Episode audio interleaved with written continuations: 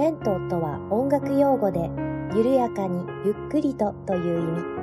味。そんな音楽用語よりも緩やかな時間があってもいいじゃない。レントよりなおゆっくりと、緩やかに始まります。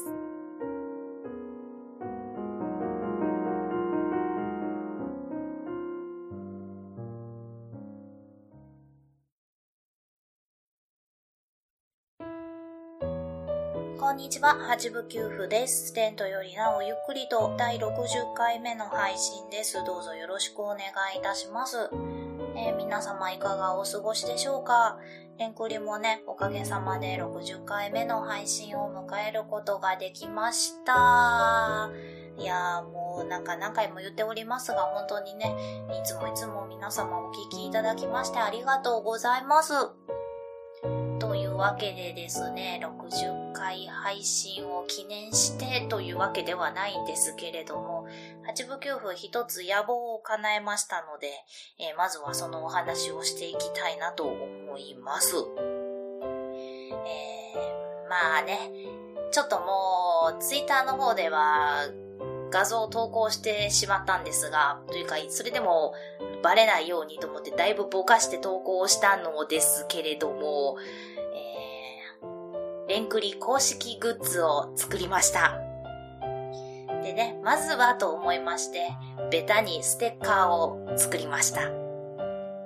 で、こちらのステッカーはですね、あの、お便りをくださった方に、えー、プレゼントをしていきたいなと思っておりますので、あの、今までにね、お便りをいただいた方、えー、たくさんいらっしゃると思います。八部九夫が愛を込めてステッカーをお送りいたしますので、あの、悪用はしませんので、あの、送り先を教えていただければと思います。はい、ステッカー欲しいよと思ってくださる方、ぜひぜひ、えー、ご住所を教えてください。あの、悪用はいたしませんので、よろしくお願いいたします。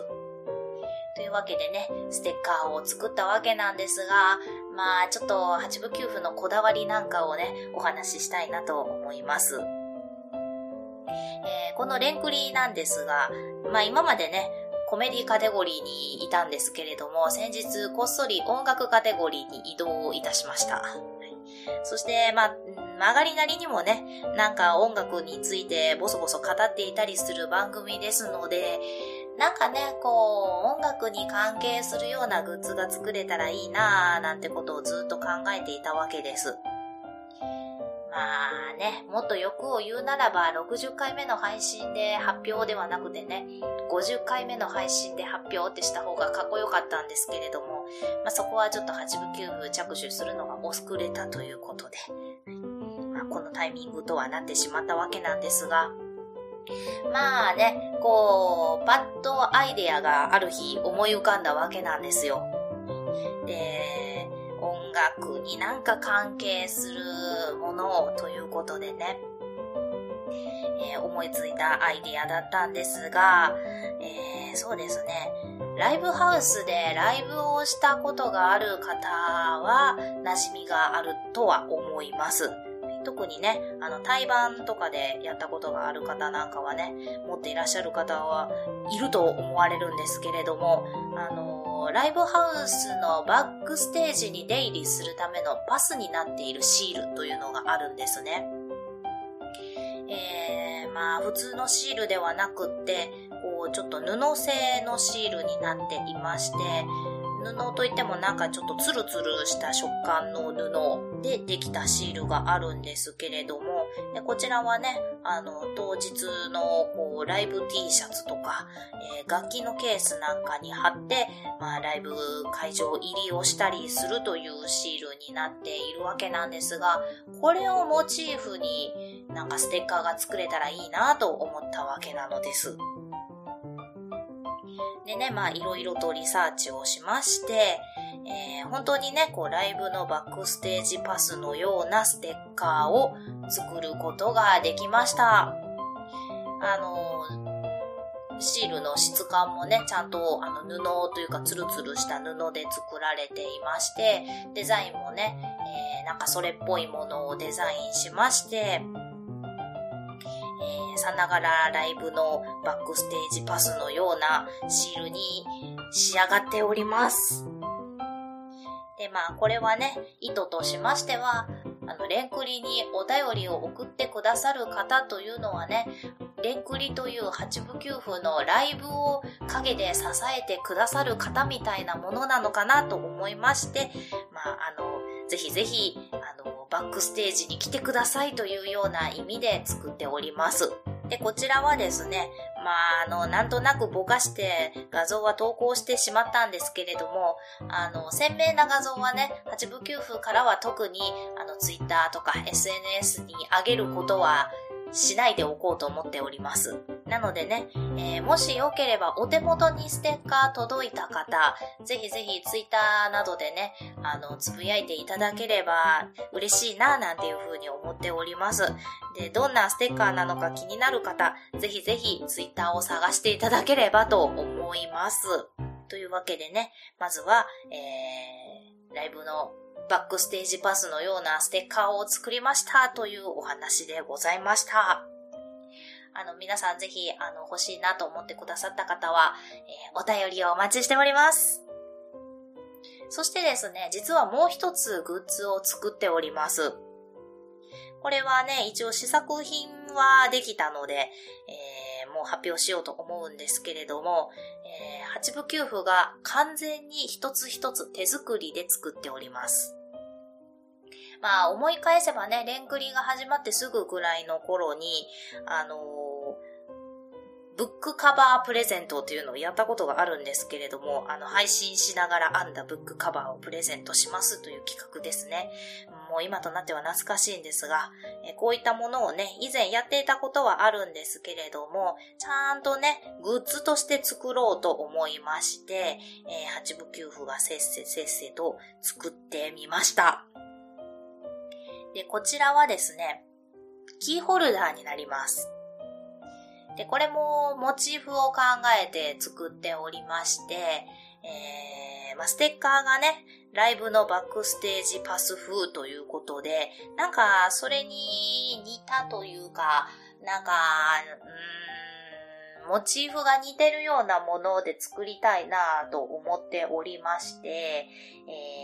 ー、まあ、思いついたのがですね、楽屋の鍵風キーホルダーなのでね、えー、作ってみました。えー、まあステッカーの方がね、ライブハウスでやるというイメージだったのでね、今度の楽屋の鍵風というのはね、クラシックの音楽ホールでやるというイメージになっております。でね、クラシックの音楽ホールの楽屋って結構しっかりしてまして、ちゃんと鍵もかかるような仕様になってるところが多いんですね。で、まあよくあるのがですね、その鍵についているキーホルダー。こちらが、えー、アクリルの棒になっているものがよくあるんですね。うーん、えー、よく見かけるとすると、ちょっと古いホテルのルームキーのキーホルダーといったところですかね。うん、あのアクリルの棒、そうですね、じゅうごセンチぐらいの棒で、ホテル名と部屋番号が書いてあるキーホルダーってありますよね。うん、説明が難しいですけれども、言っている意味分かっていただけますでしょうか。なんちゃらグランドホテルろっぴゃくさんごうしつみたいな、あれが書いてあるキーホルダーを、えー、今作っております。なんでしょうね、一昔前のなんかそういう公共の、公共っていうわけでもないですけれども、こう、お部屋の鍵のキーホルダーってそういうものが多かったんですかね。結構ね、音楽ホールの楽屋の鍵にもそういうものがついてるの見かけるので、えー、それをモチーフになるように作っております。で、さすがにね、こうじゅうごセンチぐらいのアクリルの棒をもらっても仕方がないなと思いましたので、作るのも大変ですし、えー、こうキュッと小さくしまして、えー、ミニチュアサイズで作っております。でもちゃんとね、あの番組名のレントよりなおゆっくりとっていうロゴも入れておりますし、あの十分可愛くキーホルダーとして使っていただけるんじゃないかなというふうには思っております。こちらはですね、先ほども申し上げましたが、八部給付が完全に手作りで一つ一つ作っておりますので、えー、おそらくね、同じものは二つとないと思います。お手元に届いた方、世界で一つしかないキーホルダーになるんじゃないかなと思っております。で、こちらのキーホルダーなんですけれども、お便りもしくは iTunes レビューを、えー、さんつう以上くださった方にプレゼントしたいなと思っております。なのでね、あの、お便りくださった方はこちらでお名前がわかりますので、さん通以上くださった方はわかるんですけれども、えー、iTunes レビュー含めてさん通以上とさせていただきたいなと思いますので、あの、iTunes レビューの方はね、どなたが書いてくださったかっていうのはちょっとわかりづらいので、えー、もしよければ申告していただければ大変助かります。そしてね、あの、お便りをさん通いただくごとにプレゼントしたいなと思っておりますので、えーね、先ほども言った通り一つ一つ手作りで作っていますので、同じものはね、二度とないと思いますので、よければコレクションしていただいたりなんかしていただけると非常に嬉しいなぁなんていうふうに思ったりしております。というわけでね、えー、八部給付グッズを作りましたというお話でございました。えー、ステッカーの方はお便りをくださった方、あ、そうだ、こちらもあれですね、iTunes レビュー書いてくださった方にもプレゼントしたいと思います。えー、ステッカーの方はお便りをいち通でもくださった方、iTunes レビューをいっかいでも書いてくださった方、まあ、レビューはいっかいしか書けないですけれども、こちらに、えー、プレゼントをしたいと思いますので、ぜひぜひ、えー、連絡先を教えてください。そして、あの、八部給付が完全手作りしている、えー、楽屋の鍵風キーホルダー。こちらの方はお便りもしくは iTunes レビューをさん通以上くださった方にプレゼントしたいと思いますので、こちらもね、ぜひご申告いただければと思います。というわけで、えー、レンクリの公式グッズを作りましたというお話でございました。ではね、まあ、グッズの話、長々としてしまいましたが、本日もね、まあ、少しだけにはなるかもしれませんが、本編の方に行きたいと思います。えー、本日はね、えー、オーケストラのソーシャルディスタンスを考えるというテーマでね、少しお話をしてみたいなと思っておりますので、どうぞどうぞ最後までお付き合いよろしくお願いいたします。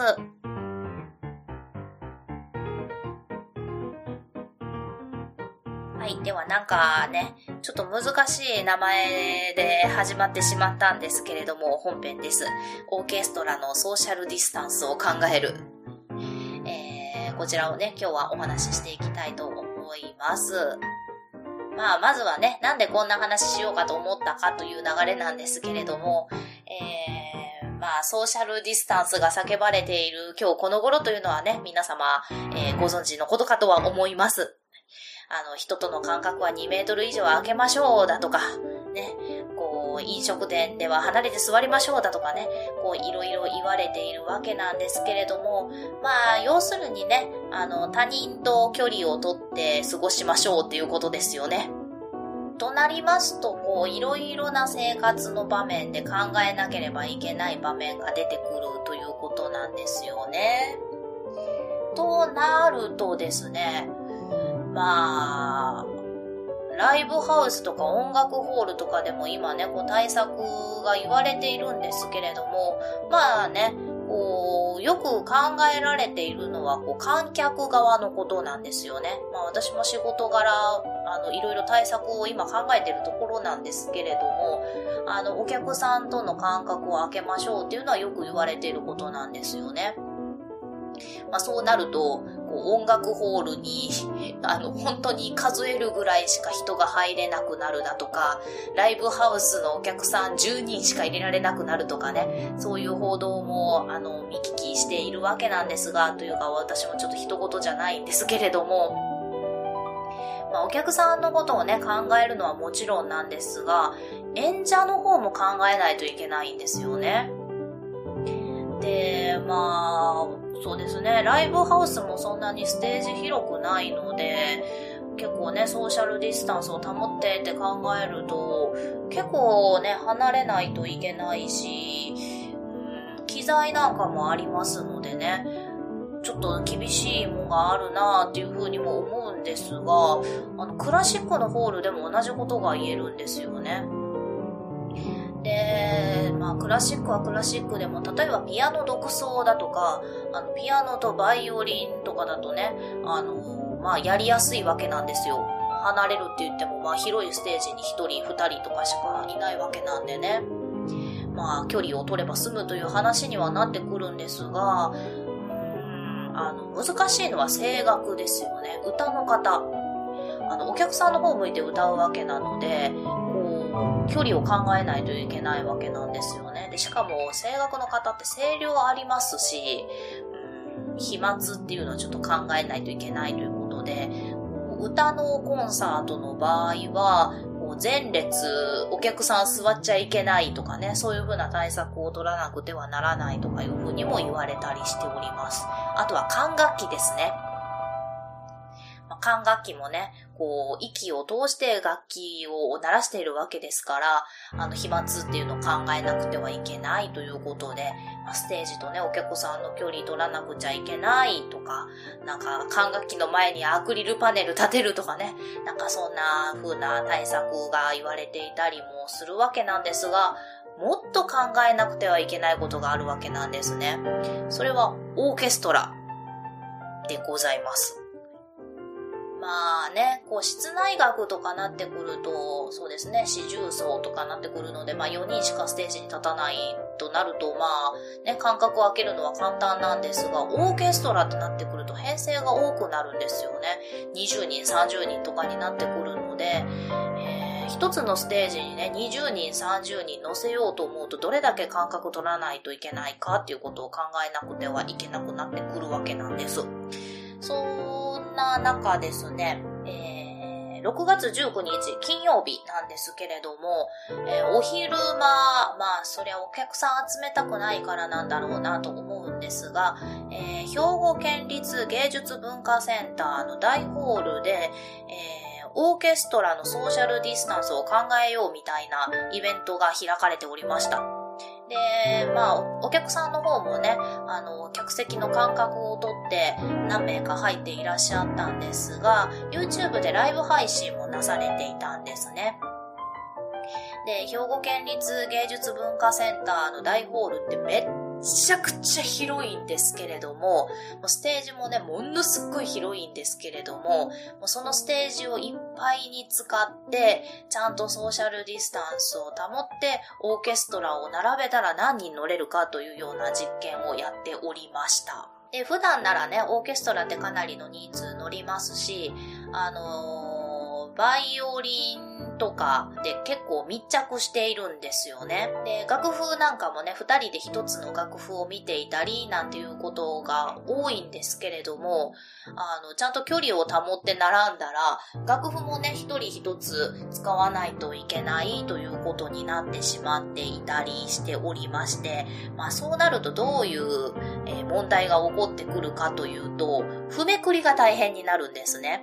で、今までこうふたりでひとつの楽譜を見ていたら、どっちかが譜めくりをしてどっちかはあの手を止めずに弾いているっていうことができるんですけれども、えー、全員が全員ひとりひとつずつ楽譜を持っていると、あの同じ楽譜を持っていたらみんな同じタイミングで譜めくりしちゃうので、その間音なくなっちゃうんですよね。なので譜めくりのね、タイミングをそれぞれ考えなくてはいけないということを、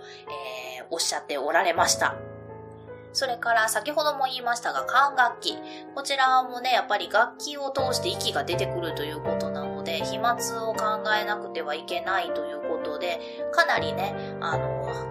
間が離れて座っていましたし、あの管楽器の前にね、アクリルパネルが立てられたりもしていました。ただね、アクリルパネル楽器の前に立てちゃったら音ってどうなるんだろうなーっていうふうに思うんですけれども、まあ、難しいところですね、この辺は。あの大きなホールとかだったら反響がすごいからそこまで考えなくていいのかななんていうふうに思うんですけれども、小さいホールだとね、ちょっと影響が出るんじゃないかななんていうふうにも思いました。そしてね、何よりも間隔を空けて座ると、まあ、ステージに乗れる人数が限られてきてしまうので、まあ、大人数でやるようなすごい対局なんかがね、この先できないんじゃないかななんていうふうに個人的には思いました。まあ、有名なところだとベートーベンの第九とか多分もう無理ですよね。あれはオーケストラも大勢いますし、合唱団も乗るので、おそらく今年の冬はもう第九聴けないんじゃないかななんていうふうに思いました。せっかくベートーベンのね、メモリアルイヤーなのにもったいない。とまあまあそれ以外にもね、マーラーとかのすごいなんか対局とかになってくるとね、もうなかなか聞くのは難しいんじゃないかななんていうふうにも思いました。それからですね、まあ、この時期集まって練習することが少なかったんだろうなっていうふうにも思ったんですけれども、うーん、あの、間隔が空いていることによって、こう隣の人と息を合わせるっていうのが難しいのかなというふうにも思いました。あの、曲を聴いているとね、若干ずれるんですよ。でこれはあの合わせて練習ができなかったからなのか、それともね隣の人と合わせることができないからなのかのわからないんですけれども、あのめちゃくちゃうまいあのオーケストラだったんですけれども、ちなみに演奏していたのは兵庫芸術文化センター管弦楽団というところがね演奏していて、もうすごいプロの方ばかり集まっているあの管弦楽団なんですが、なんからしくないというか、聞いてて、おーずれてるみたいなところがね、ちょこちょこありました。まあそれでもね、こうオーケストラ再開しようという試みは本当にすごいなと思いましたし、ちょっとね、私も仕事上考えなくてはならないところもね、あったので、参考にさせていただこうとは思ったんですけれども、なんでしょうかね。音楽のあり方っていうのも今から変わっていくのかななんていうふうに思いました。まあ、一番いいのはね、コロナが、まあ、収束してというか、こう、ワクチンとかが発明されて、まあ、インフルエンザぐらいのレベル、レベルって言ったらおかしいですけれども、それぐらいのね、あの、感覚の病気になったら、まあ、元の生活に戻れるんじゃないかな、なんていうふうにも思うんですけれども、まあ、この先ね、どうなるかわからないですし、